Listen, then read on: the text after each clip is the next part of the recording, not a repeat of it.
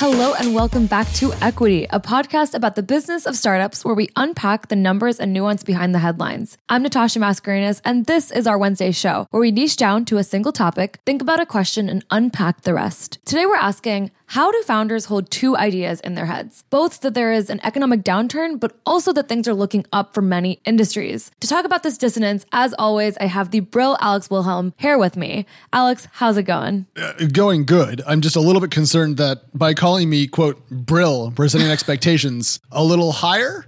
Not high enough, if you ask me. You've been on it on all fronts, and I very much appreciate you being on to do crazy episodes like this all the time. Well, I think this is the perfect episode for us to kind of sit and have a chat because I was just rereading your last newsletter, which seems to be kind of like the root of what we're going to talk about today. And I thought it was a really good encapsulation of the same struggle that I'm having, which is what is going on? Oh my God. And we will get to it. But I noticed even in your language in writing about climate investment, you talked about just so many different data sources because it was like we can't assume one source is the truth these days. There is so much dissonance. But yeah, like let's start with a little bit of my newsletter because it was really inspired by this idea that we're like getting a lot of contradictions in the market. And so just reading yes. one paragraph that was really built on TC plus reporting. You know, how is there both more VC dry powder than ever before, but also a slowdown in investments? How can fintech still receive one out of every $5 in venture, but still be the sector with the most layoffs? And, you know, how can Stripe's adjusted valuation be bullish news for a company ahead of the curve, but still be a significant slash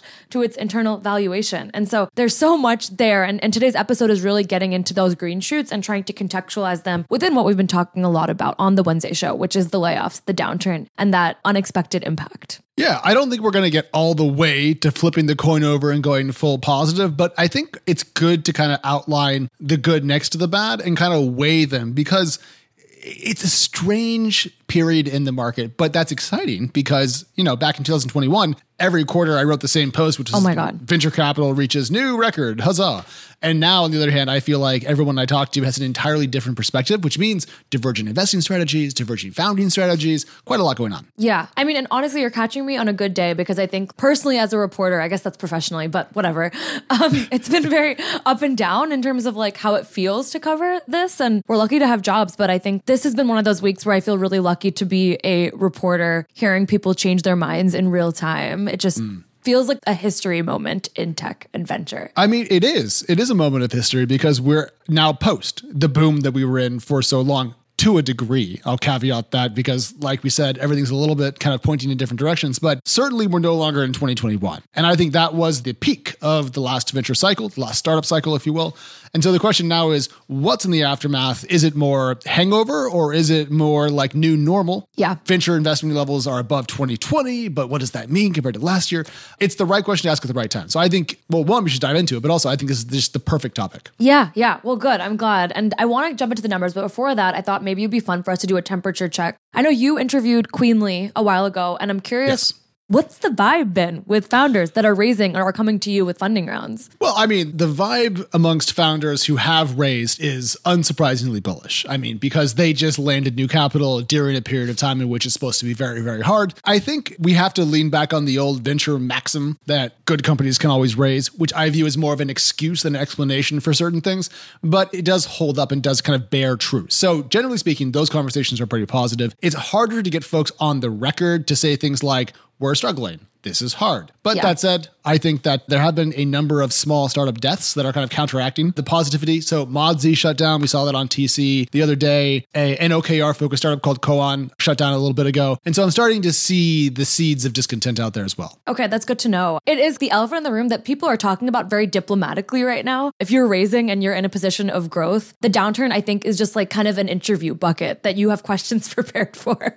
And yes. so in some ways, like I still appreciate it because it's better than like we have no competitors and everything is growing right now. But just to add on my two cents, the other day, or I guess yesterday, I interviewed Bahia, who is the brains behind a fellowship program, VC Include, and it's all about getting first time fund managers from historically overlooked backgrounds into the field of venture. And so they announced that. And I was like, wow, what a time to be jumping in and trying to get emerging fund managers into venture. And, and her take was very much, I think you alluded to this, which is like the data is definitely showing us a change and a shift in sentiment that is looking downward. But comparing to 2020, there has never been more active, in her case, more active, diverse, emerging fund managers in the ecosystem today than ever before. And so to me, it was kind of like a good perspective on like, yes, there is this downturn, but we are net ahead of where we were looking back a few years. So she can grab onto some of that as proof of the reason to launch this program right now. I think that's right. I think we have seen a plethora of new, diverse, emerging fund managers. Well, I guess new and emerging kind of go together, not to repeat myself. But at the same time, we are not seeing the same results that we might want to see when it comes to more diverse investment. I mean, we often think about things in terms of sector, you know, fintech yeah. or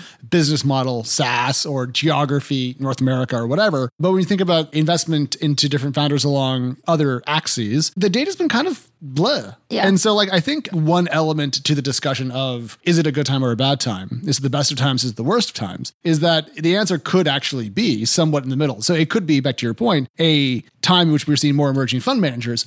Also, how many of those are going to be able to raise a fund too? So it's it's always this kind of balance yeah. between the positive and the negative, which makes the whole thing feel unsettled to a degree. Right. I think like absolute statements never were the best way to function, probably as a founder of an, or an investor, but that's especially true today. Thankfully, we're not just basing this off of sentiment. I think we should jump into the numbers. We have sure. so much interesting work from your team at TC Plus, just looking into like a lot of the Q2 2022 data. And one story that you, me, and Mary Ann worked on was about fintech and how fintech funding results are just coming in. So, fintech is still accounting for a significant share of global funding. I think last year, the stat that everyone talked about was that fintech really accounts for one out of every $5 that are being invested these days. And in the second quarter of 2022, at least according to CB Insights, it's the same deal. Fintech startups are still accounting for one out of every five. And the fact that it's not that far off to me signals that fintech isn't completely losing its luster as a sector. It just might be those layoff stories we're seeing. It might just be kind of this correction on some of the ones that weren't too focused on making money or having those super strong.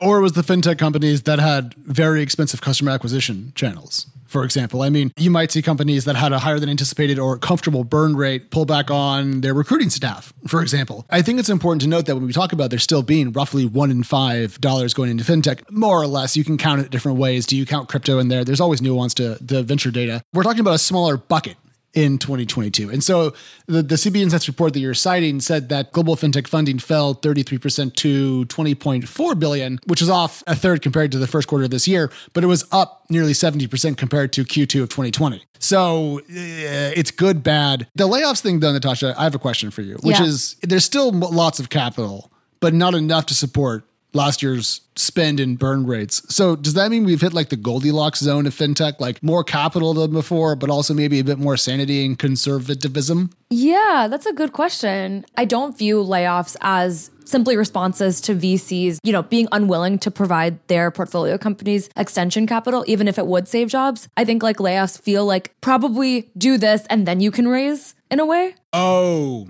Okay, so that's an interesting point. One thing I've heard, and this is kind of the thing that you hear on, let's say, background from people that you're familiar with when they're kind yeah. of just like filling you in on, on what's going on, that some investors do like to see founders willing to and able to make really hard, painful choices as indicative of backbone, for lack of a better phrase. And so you're right, the layoffs may not actually be about marginal burn rate reductions, but more about proof that the CEO or founder is able to swing the axe when yeah, needed or exactly. asked. And it's a good point, though, to bring up layoffs because fintech, as we covered two weeks ago, it's the leading sector in the startup workforce reduction world right now, uh, yeah. which sounds like really intense startup workforce reduction world. but the fact that it is both the sector getting a massive chunk of dollars and the one that leads layoffs does create this kind of difficult thing where it's like, I think the sweet spot, though, to be is very much like, if you're an early stage startup, it's a good time. And if you're a late stage startup, you might be facing a correction of sorts, which matches up with what we've been hearing for the past few months. Yeah, absolutely. But then whenever I start to kind of like form this picture of a, a chastened fintech funding market, I turn around and there's a new story that pushes the other way. In this case, Mary Ann Azevedo, our dear colleague, friend, and Friday Equity co host, wrote that Ramp's revenue run rate, Ramp is a competitor in the corporate spend space, has like doubled so far this year. right, right. It's like, well, right. All right. So I guess because if you think about it, we would expect to see layoffs in the most overfunded and most competitive fintech sectors, right? Because yeah. I said they had the most capital and they were going against one another. So you presume that they were overhiring perhaps or over advertising or whatever. And Ramp is in one of the most competitive parts of fintech, corporate spend. It's it's popular around the world. Yeah, yeah. And yet it's it's doubling in like seven months. So yeah, it's it's hard to say. It has all the traits of a company, and hopefully this isn't too bad to say, but it has all the traits of a company where you're like, okay, you are a unicorn, you spend a lot of money, you are very, very venture backed. Layoffs are coming, right? Like I think that there was kind of that thesis or narrative in a way over the past few months where if you are a tech unicorn, you probably overspent a little bit and need to slim down. Yeah. But it's kind of like how we approach a new beat. You have to like take everything you can and make an absolute statement after a year versus in the moment. yeah. And on that point, I mean, thinking about other areas of startup land that we track very carefully, Yes. thinking back a year, thinking back to where we are now, crypto's a good example of this. You might expect investors who a year ago were ebullient with uh, optimism and hype and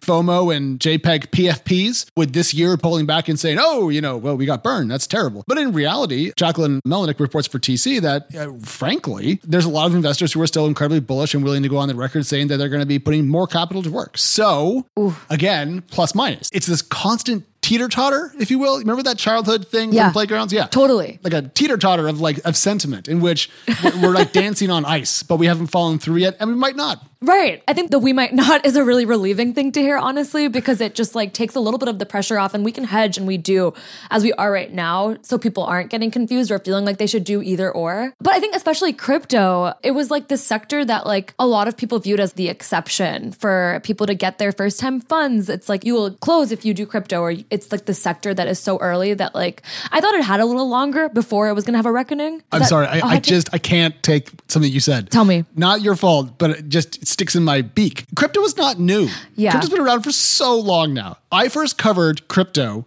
when I was a reporter at the Next Web, which was like eight jobs ago. it was like 2012 or like 2013. Not new. Hype was new. Is that fair? Like, or do you feel like the hype was also cycles? I mean, how many times have I gone through a crypto boom and bust? I recall being drunk off my ass in San Francisco in my little apartment, laying in bed, watching not Bitfinex, uh, Mount Gox charts during one of the early like 2013 crypto pumps. Like, I mean, I've, I've been tracking this for so long. It's not new. It's just not useful. And so people want to keep claiming that it's new. It's like our relationship is new. That's why we argue all the time. We haven't figured each other out yet. No, you just don't like each other. Break up. It's kind of I'm thinking too, like on a, on a startup in a, in a startup angle, like moving your founding date closer and closer to like 2022, and you're just like, oh, we start like we were a year, like we've just done all this in a year, and you're just like, what is the truth? Like, have you actually been working on this since Yeah. Is it like when the founders came together? Was it the incorporation date? Was it the time they changed their name? People love to tell a story that appears to be a straight line from like founding to success. And let's be clear, Natasha, we have enough friends who build stuff to know that that's never the case. Right. Of course. And we we love covering it anyways, but I appreciate the nuance on crypto not being new. The new part in a way is like I think venture investors being so loudly creating funds around it and creating like these like nine figure funds, six figure funds around Yeah. it. It was the 2021 story to cover. And now there's this unknown recovery timeline. And Jackie wrote a good story about how some are doubling down. And so I, I feel like the fact that some of that dry powder that we are seeing coming into venture continuing to stick on crypto, it's doing the thing that I think a lot of people want for when sectors blow up overnight or, or re blow up overnight, which is take out the tourists and see who's actually here to stay. I think that's what we're going to be seeing. All right. So the tourist point's interesting. And I think this matters a lot to the conversation because one thing we did see through 2020 and 2021 was a influx of capital from non-venture sources. And venture is a fuzzy term we call Andreessen Horowitz a venture from, even though they're actually a registered investment advisor. Right. So is I think Sequoia now and some other people. But they're also venture firms in the way that we think about them. So it's muddled. But we saw crossover funds, Tigers, Fidelities, and so forth pile into this space. And so a lot of capital arrived, and then a lot of capital has kind of pulled back, and people call this tourism. You know, people arriving for a short period of time. The Airbnb of financing, if you will. Arrive and clean up your own mess on the way out. I think it was Hunter Walk who said something about how, like, it's not like tourism per se. It's more like these major capital pools have Yeah. multiple houses, and sometimes they go and stay in their venture house when it's the right season. And I think that's pretty good because you don't go to your beach house expecting there to be a hurricane, but you would probably f- off if one came. And Right. so if you're Tiger and you know you're just hanging out there in the sun writing checks and throwing them into the ocean, and then suddenly you know the sky goes black and thunder and lightning come, you're probably going to bounce. And so that's to me more apt. Oh, that's such a good metaphor. And it kind of makes me think too, like At the end of the day, like you want to dodge the hurricane. Yes, signal is one thing, like, oh, they left our town when it needed it the most. But also, like, you're a human. And as an investor, you very much have a responsibility to LPs to bring that money back. So it's kind of fun in a way to see investors be okay with the quote negative signal of departing the areas that they, you know, were so bullish on previously into other sectors. Like, and I, right now, I guess I'm kind of talking about a lot of the late stage investors going early stage, and there's just like no harm for them. Like, how does that hurt them? It doesn't at all. Yeah, I wonder. uh, Reputation used to matter a lot in venture, and it still does. But I think it was probably even more potent a force when venture was like eight people on Sand Hill Road, you know, Yeah. and like you could literally Totally. walk down the sidewalk there and then look at the, the really sad office parks that was Yeah. the, the hub of venture capital. And probably, yeah, if you were a jerk, you know, word got around because everyone went to the Rosewood. Venture is much bigger now, more distributed, more decentralized, if you will. And so I, I wonder how much reputation matters. And so I wonder if you can just kind of pop in, do some deals, pop out, and not worry about signaling risk or pedigree as much as you might have once. Yeah, that's a good point. I mean, I feel like that's like actually the perfect segue into like the geographic markets that are growing right now. But I obviously, want to plug the fact that climate startups are another sector that we're seeing on track to have a banner year, and we'll link that in the show notes as well. Yeah, and then also there's other standout points just to kind of extend that. Like I think European edtech's been doing well. Europe has seen smaller sequential declines than other regions. So there's a mix of industry and geography. Let's put industry aside and go Yeah. to geography, but keep in mind they are linked to a large degree. Totally, totally. So the story I really want to focus on in the geography section is Africa's startup market. I think a few weeks ago we had a piece about how African startups may be on track to be escaping a little bit of this downturn based on the idea that we haven't seen too much of a slowdown. And now we finally got the data. And Alex, you wrote a story for the exchange about how it's bucking the global slowdown. So what are the high level numbers? Well, I mean, from a directional perspective, what matters is numbers are going up. Yeah. And so what we do is we kind of look at H1 numbers or the first half of this year, and then we kind of ask ourselves if we doubled that, let's say the pace maintained kind of the same thing, where would we end up? And if you think about it, I think it's roughly 2.4 billion. Raised in Africa. Last year, we're at roughly 1.7 billion through the first half of this year. Wow. Which is insane. So venture capital will have to slow down to a dribble in Africa compared to its Q1, Q2 pace to not surpass last year's numbers. So even if you bake in a 50% sequential decline from H1 to H2, it's still an ATH, as we say, or an all-time high. And there's a lot to say about this. One is the scope of the African startup opportunity. Two is the relative historical dearth of capital fundraising in that space. And then three, also the fact that Africa is a smaller venture capital market in dollar terms, not in human or opportunity terms. And so one round can bolster numbers more so than in other spaces. Like we often talk about how the Ant financial round that was like $15 billion back in like 2014 Yeah, yeah. or 16, somewhere in there, like really skewed numbers for that year. Well, like in the African scene, like a $500 million round could make a quarter superlative, or if it lands the next quarter, a catastrophe. Wow. And so it's still smaller and therefore more fluid. And so it's important that it's going up, but it's still kind of small. Finicky, a little finicky. Yeah. Finicky. Yeah. Yeah. It's like a colicky horse. I'm curious No, to it's see not. what. Don't wait. That that analogy's terrible. I, Okay, I was just making. delete the metaphor. delete.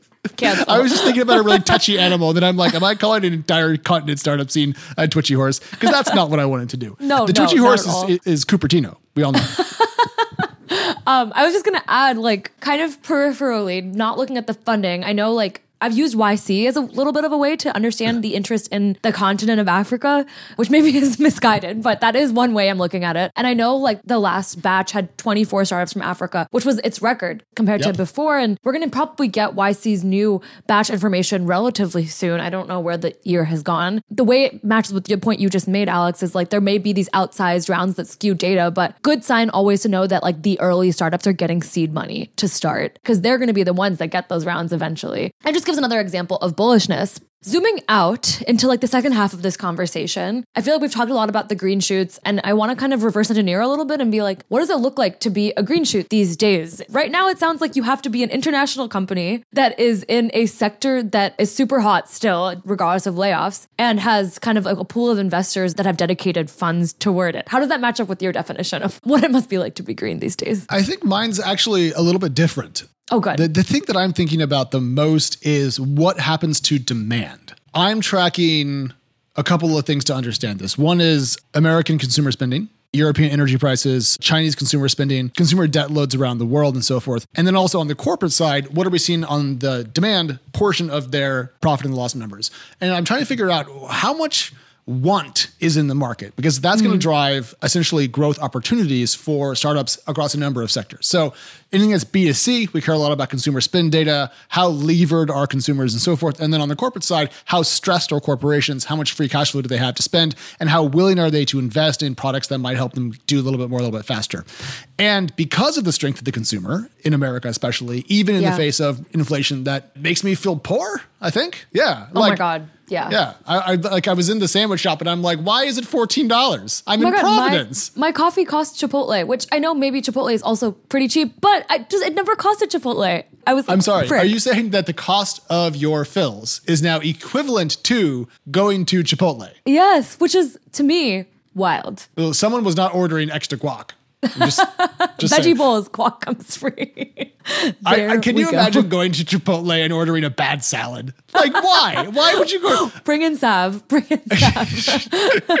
There's a long history of us arguing about about um, Chipotle bowls. it's cross. It's cross employers. It's cross podcasts. Sometimes you just can't let something go. but I, I think the inflation point is interesting. And on the corporate side, Natasha, the question is how much demand is there? And the reason why I can't quite let this go and why I'm not as worried as some people are about the overall health of the startup market is that if you go back to March 2020, everyone thought that tech was done. Recession was coming, startups were doomed, everything was going to zero, bunker up now, you know, nuclear winter. And instead, everyone realized about six weeks later was that demand for technology products was actually going up because of remote work and the demand. So, are we with strong consumer and potentially strong enterprise demand really in that bad of a place? And if we're not, then there should not just be green shoots, as you said, in a market with a hot sector and an active investing group, but more broadly, it should be like Yeah. a fucking lawn out there. I am so glad you took us in this direction because, I mean, in some ways, it's like both historical, it brings up our history of startups during a moment of like insane tension and pullback, and also where we actually are today. And it, makes me think a little bit about this idea that, like, yes, there are so many layoffs, but it's, they're happening during the Great Resignation. The Great Resignation hasn't been a headline in a few weeks, but I don't think it's gone away necessarily. So if we just look at that example too, like, there is this pressure of companies still needing to sweeten the deal for future hires or fill in that demand or fill in like so many job openings right now. And so there's no way that everyone's paused or there's no way that every investor is waiting in the wings until the market gets a little bit more stable. People have to function because like the reality is it's not just a downturn. Well, it's not just a downturn because I think downturn implies a holistic or broader based uh, fing of technology companies and startups.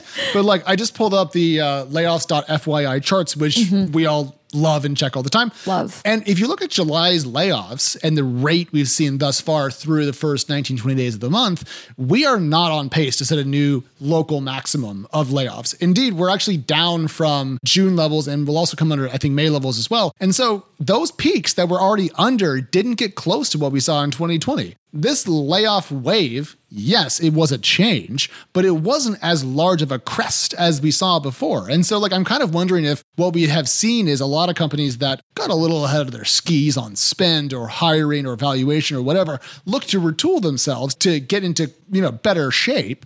But Yeah. it's not like everyone's falling apart. I mean, when I talk to founders, there's still, and people aren't sad, you know? Yeah, and I'll be the first to say it. Like dumb ideas are still getting funded. like one one stress I had, which we talked about in this podcast for sure, was like, is VC just gonna get boring? Like, are we just gonna see like the predictable revenue day one startups get funding? I'm not saying revenue is boring, but you know what I mean, right? You are saying revenue is boring. that is exactly what you're saying. are, are the moonshots no longer going to get funded?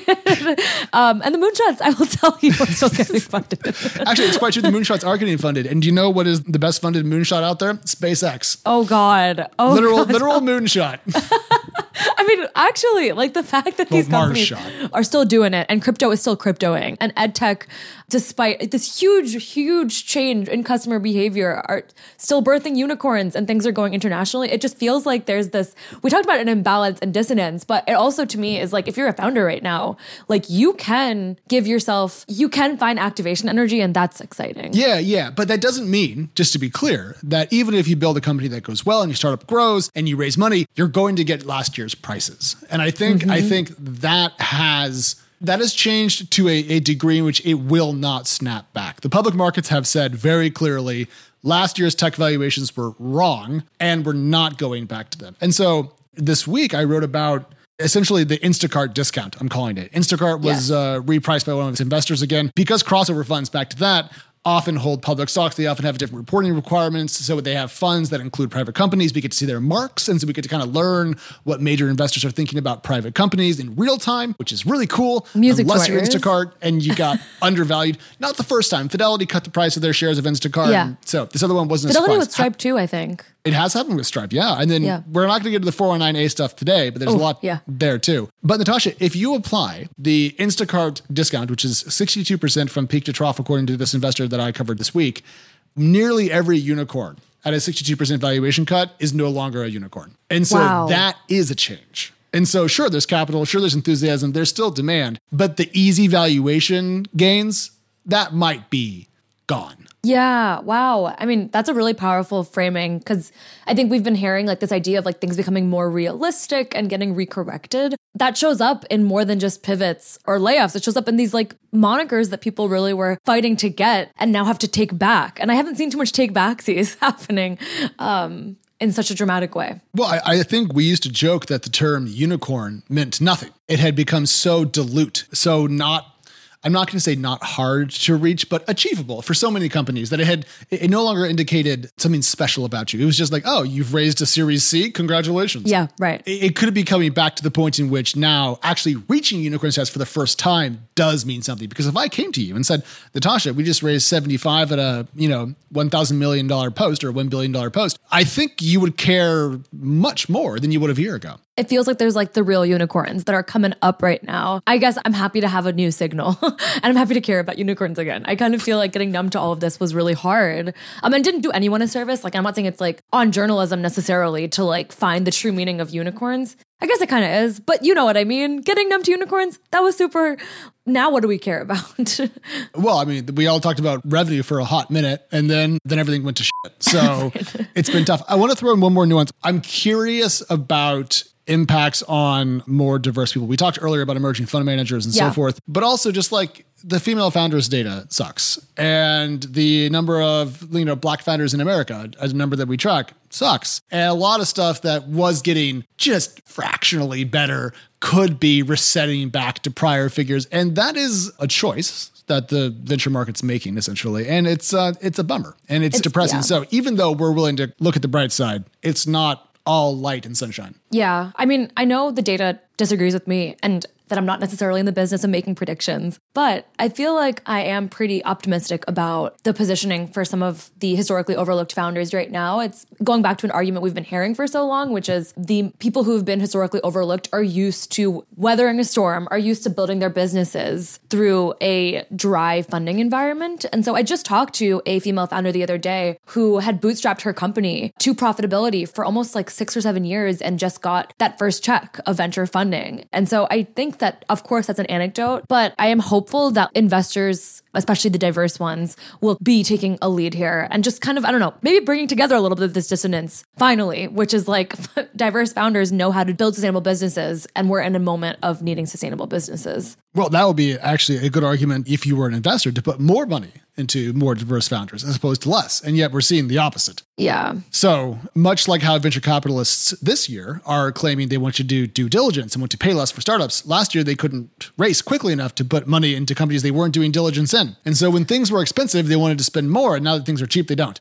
Eh, humans. What you gonna do? humans. Going back to our lead question as we end, I think the clear dynamic is that it's not necessarily how do founders hold these two ideas. They actually just have to. That is what your reality is right now. And I think putting yourself as a founder in the middle of that seesaw, what was the Teeter totter. Teeter totter, thank you. Of that teeter totter will hopefully help you not just skew one way or another depending on the day. I think like a lot of unlearning needs to happen and just being open to like being wrong about what you thought was true feels like an important thing to have always as a founder, but especially today. Well said. Also, closing mark for me. What do you call a small child eating carbs on the playground? A toddler eating tots on the teeter totter.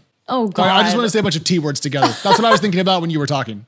I apologize. It's been a long time. I mean, it's a perfect way to end No, the episode. no. A toddler eating a toddler eating tater tots on the teeter totter. There you go. That's what I wanted to say. I mean, There tech.